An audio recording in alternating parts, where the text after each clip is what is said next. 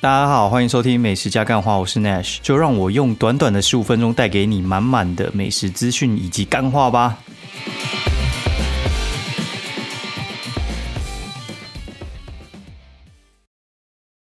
Hello，大家好，欢迎收听《美食加干话》第二季的第四十二集，我是 Nash 哦。现在时间呢是。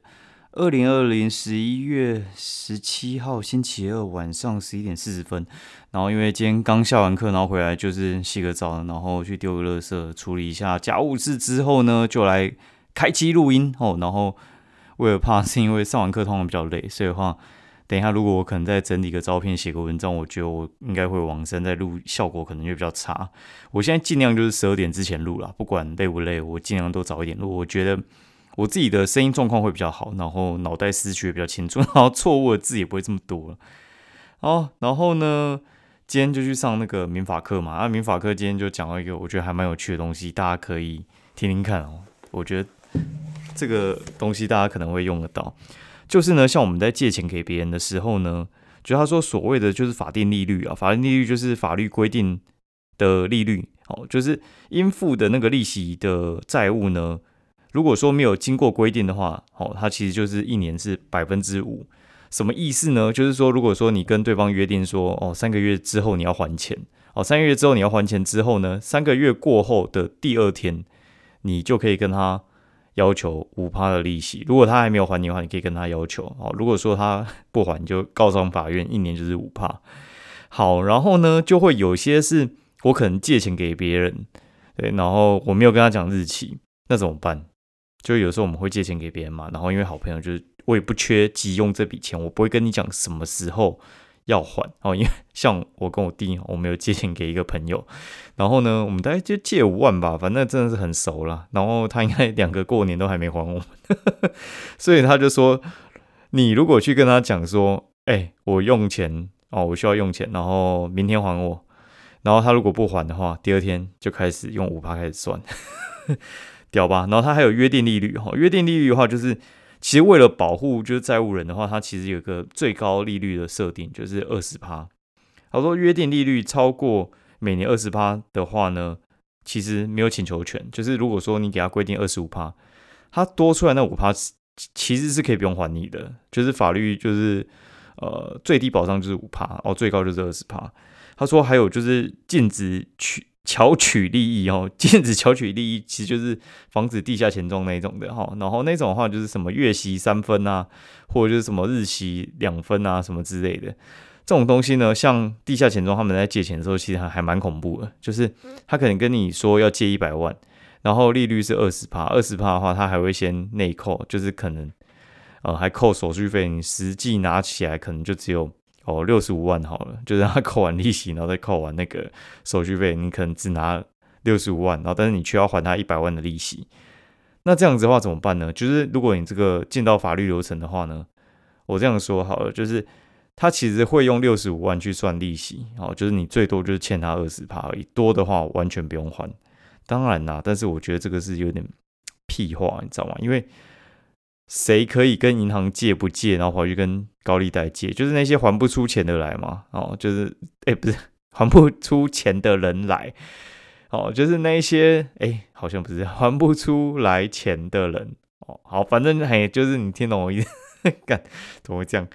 好，反正就是那些没有办法还钱的人，他们才会去跟高利贷借钱嘛。不然的话，谁会去跟高利贷借钱？大家又不是神经病。对，所以的话，基本上会有这种规定啦。哦。好，大概是这样。我觉得这个小知识对大家应该还蛮有帮助的。就是每天上呃这种课程呢，不管是读书或者是去上课，都有一些不同的收获。那今天的话，就是老师那边讲一些呃旅行的债务问题之类的。我觉得这个东西还蛮实用的。然后老师说最实用应该是那种遗产分配问题，但是他说其实也不用什么好分配啊。你要留遗产给别人的话。那是他们的问题啊！啊，被扣税那是他们被扣啊，又不是你被扣，你这么紧张干嘛？哎，想一想好像也是有道理啦。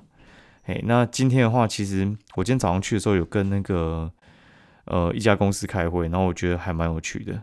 这家公司叫云端厨房啊，云端厨房的话，它其实就是像现在那一种呃，如果说你只想要做外卖的话呢，你只想要做外卖的话，你可以去找这种。就是他们有点像是共享厨房的公司啊。他们的做法是怎么样的？就是他可能在外送集中区，哈，可能是在信义区，好，或者是在大安区，好，就是他们的外送区通常是方圆三公里嘛，一定会有一个地方会外送叫的比较密集嘛。对，然后这个地方的话，其实外送业应该会非常的兴盛。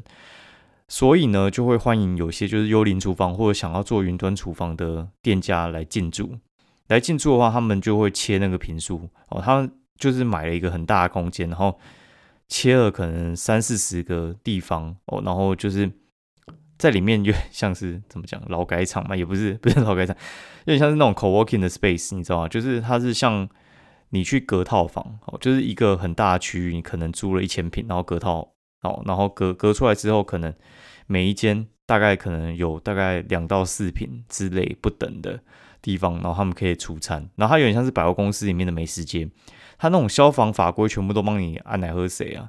我按奶完之后呢，你只要去进驻就可以，你把你的设备搬进去，然后可能还有两个月的免租期。那有两两个月的免租期的话，你可以在里面就是从事就是一些那个哦你的设备进驻啊，然后还有一些前置作业。那前置作业完之后呢？它实际在生产的时候，哦，我们可能三四十个厨房在里面。那副片大来取餐的时候，他要怎么去取餐，然后再送去给他的消费者？简单来讲，它里面会有一种类似置物柜的，不过那个置物柜是两项，就是它有两扇门，前面可以拿，后面可以放。所以话，它就会有工作人员去你的厨房，把你出完的餐按照编号，然后丢进去，呃，配对的置物柜。然后熊猫可能那些进来之后呢？它逼卡，然后他就知道那个置物柜密码，他就可以去把那个餐拿出来。然后他们当然也会去整合熊猫跟呃吴博义的那个系统，然后去串在一起。所以话他就不会，你可能要看两台 iPad，对，然后你可能没有办法做整合。那你可能甚至你有两个品牌，就是 你做 A、B 牌好，但他们的餐可能只是包装上有点不同，然后你可能在做呃价格上的测试之类的，也可以整并。对，所以的话他们就是会整并成一个算是呃很很不错的共享厨房，然后去做一些出餐的动作。那这样的话有什么好处呢？我听出来它的好处其实还有另外一个，因为像是新出的呃外送店，其实他妈的超多的。我不知道你们在叫外送，我跟你讲，外送店真的是超级超级多。干你娘妈的，外面真的很吵，几百那边用保养品。不想等他睡了，我们就 先录音。反正我觉得很多人录音都比我吵。好，我继续讲，就是我继续讲哈，就是像呃有些店呢，他们新上线嘛，然后我其实我对新店来讲哈，我我不太会想要去尝试外送的新店，因为外送的新店的话，其实会有一些不必要的风险。我可能会去尝试一些大型连锁店，像 Suki 啊、松屋啊，或胡须章啊，或者是我吃过的外送。所以话其实。非常的有限，而且不断的有那种外送上线，然后他们的排序又非常的有限，所以话他这样的话怎么办哦？因为我也会接到一些呃外送店，他可能跟我讲说他有邀约需求，然后我都跟他讲说，其实你如果说你要我过去写叶配，然后但是你只有外送的话，其实老实讲，我觉得还蛮辛苦的，因为会叫外送的就只有你附近的方圆的那些人，嘿。比较不像哦，有点像是中山站，它有一个美食好了。我可能下班，我从象山站哦，或信义区之类的，我坐车坐到中山站吃完，我回淡水的家。但是你只有中山站那边可以外送的话，那不就很尴尬吗？我从信义区坐车坐到中山站，然后再叫你我那个就是外送出来给我，那不就变很奇怪吗？对吧？就就会变得非常的奇怪。所以话，它有一个我觉得还蛮不错的地方哦，就是。它附近呢有一个该怎么说？就是诶，不是附近，就是它里面就内建一个内用区。它里面内建一个内用区的话呢，就会变成说，如果说你这边试吃过之后你觉得不错，然后你会觉得哦，干这边人好多，然后我在附近办公室办公的人，我就直接叫外送过去好了。反正如果价钱不会差太多的话，我宁可省掉那个时间。我不知道大家有没有听懂我这个呃解释？好，那我再举另外一个例子。其实我另外一个朋友他们在做那种就是。内外用哦，就是内用跟外送的东西。然后之前生意很好，我帮他写过文章之后，他生意爆好的。我隔天去排的时候，妈的，等了超久的。然后我另外一个朋友就是在附近工作的，然后他一样中午时段去，然后他这一周就跟我讲说，哎，生意感觉变差了。那我就很紧张，我就问他说，哎，是不是生意变差了啊？然后他就说没有啊，人全部转去外送了。什么意思呢？意思就是说他今天。一样是做两万的营业额，然后一开始大家还不认识他的时候，全部都要抢着内用，抢着内用的话，就会变成说可能哦，两万的营业额大概有一万五都在内用，五千外送。然后今天因为大家认识他之后，我不想在那边等个半个小时一个小时好了，然后我索性就是直接叫外送，所以的话那个费用可能就会颠倒过来，内用变五千，外送变一万五。所以我觉得内用店其实它是可以发展外送的，哎，不是讲错，就是你外送店话，你必须要先发展内用机制，有点像让人家试吃过之后，他才能去做外送。对，然后呃，有些店他们可能看到说他们的那个厨房空间很小，所以的话就觉得说外送是不是没有办法做？然后我觉得其实呃并不会，因为他跟我说什么都可以做内用的，哎，做外送。拍谁干？一直讲错，就是因为他那个空间可能两到四平嘛。因为两到四平其实很小，我一个房间可能也才就是两三平嘛。你在你一个小小的房间里面，你要做外送的东西，不就很困难吗？就等于你一直在疯狂的做，然后可能两个人的空间你是能出什么餐？其实听起来是有困难，但是他说摩斯汉堡跟 Burger King 都可以做。哎，哎，哎。那不就有点有点尴尬嘛？因为我的想法是，哦，这种店，老实讲了，感觉就是，嗯，便当店就没有办法做，因为便当店他如果突然收到五百份的会议便当的需求，好了，哦，或就是举这个例子，五百份，按你的那些东西的话，到底是要放哪里？会没有空间可以放啊？这不就有点尴尬吗？对，然后他就说，呃，其实便当店比较难，但是像摩斯他们都可以的话，那。其实很多店其实都可以啊，对。然后我在想说，像那个什么肉燥饭啊、咖喱饭啊这种的话，其实应该也都可以吧？对，我觉得这种应该算是比较方便一点。哎，我刚才出去阻止他，妈吵死了！就刚才还在那边放连续剧。啊，反正就是今天去听到一些云端厨房的建议啦，所以的话我觉得，哎，其实好像可做了。然后那个小空间的问题的话，我觉得其实大家都会算平效嘛。然后，但是你那个工作空间之外的话，还会有一些。呃，人力上他会协助你，就是你会付一个趴数，哦，就是你可能呃做一百万，你付三趴的手续费，然后他就会有人帮你处理外面配餐的问题，对，所以我觉得其实听起来还蛮方便的。然后它就是一个管理费的概念，哦，然后再来的话就是他们其实可以去压缩一下，就是像我一次跟你谈三十六间店或者是四十间店好了。然后你一定就是比较有筹码去跟 Uber 一次或者是富佩纳谈嘛，对不对？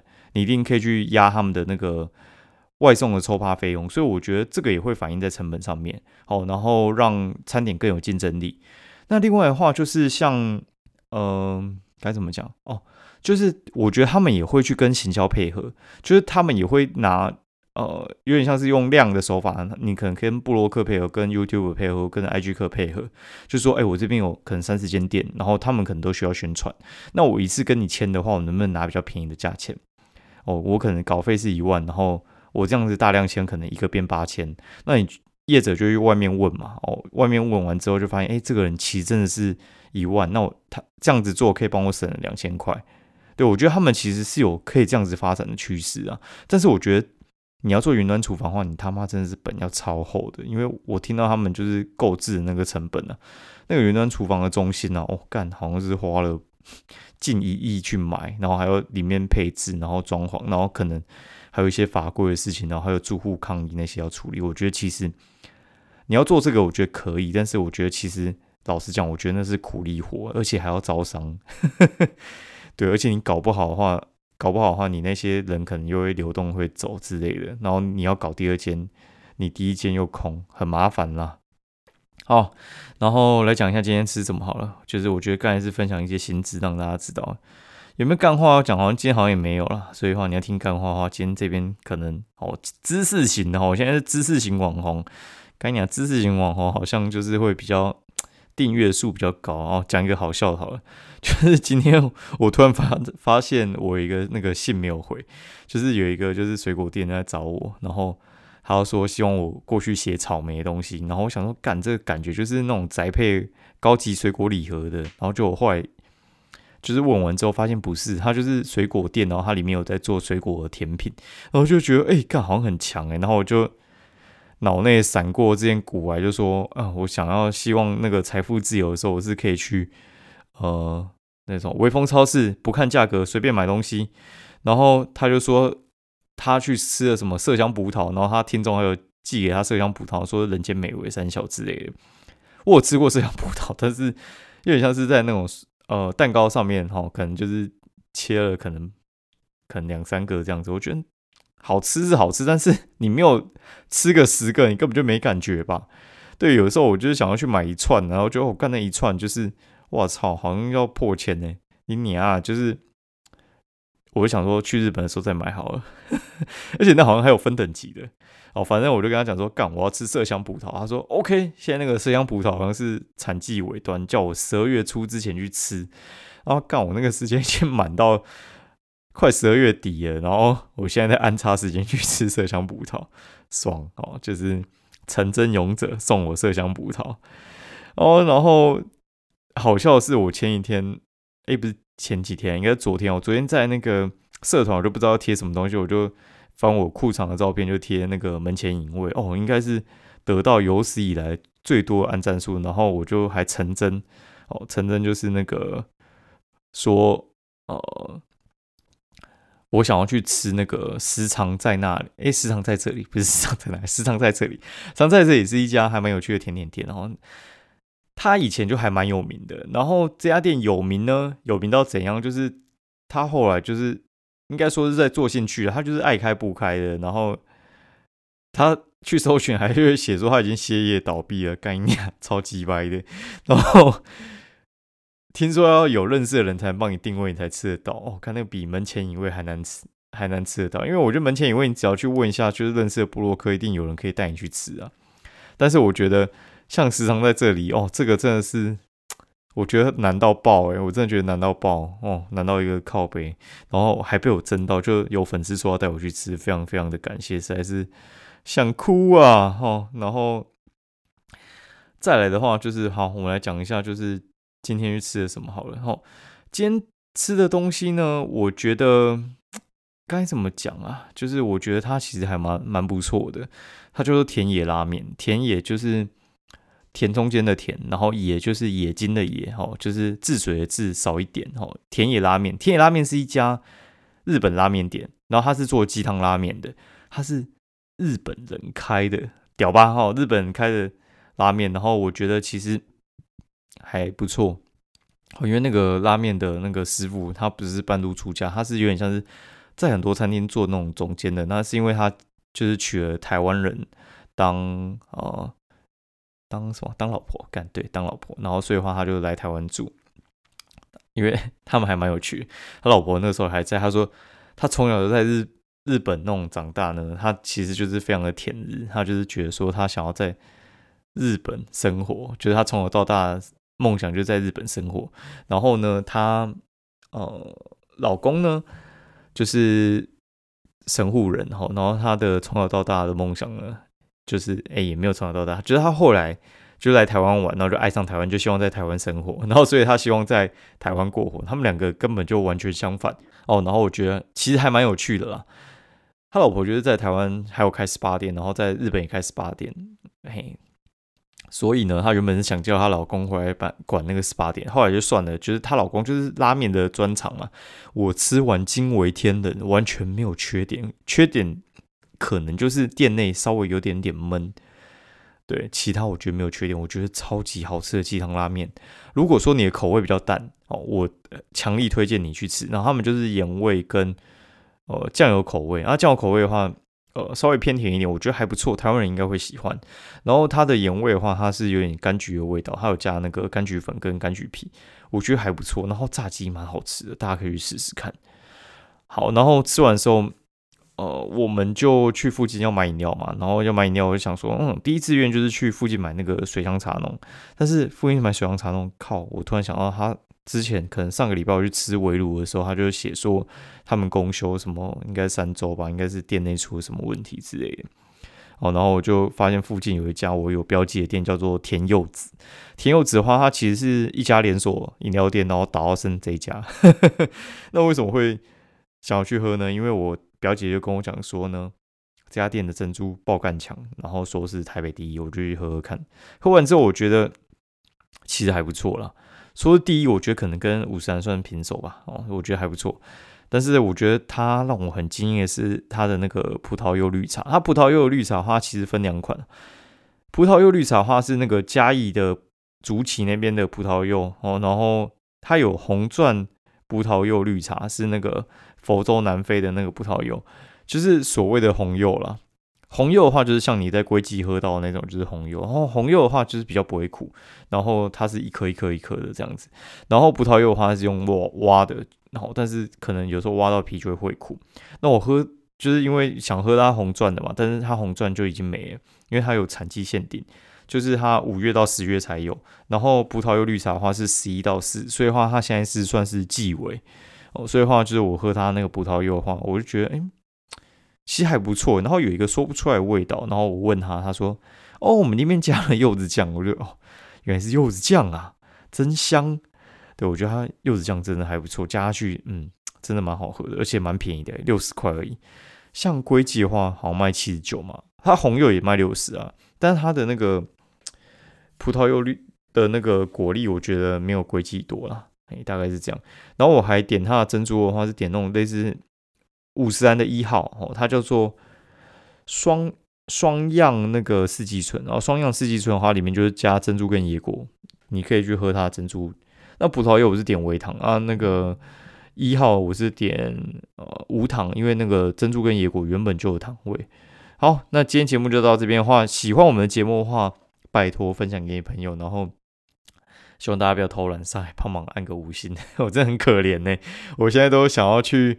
看是买广告还是怎么样宣传我们自己的节目了。好，今天节目就到这边，谢谢大家。然后有什么问题或有什么想分享的，欢迎 Q A 给我。然后反正现在也没什么人要 Q A，我基本上都会念出来了。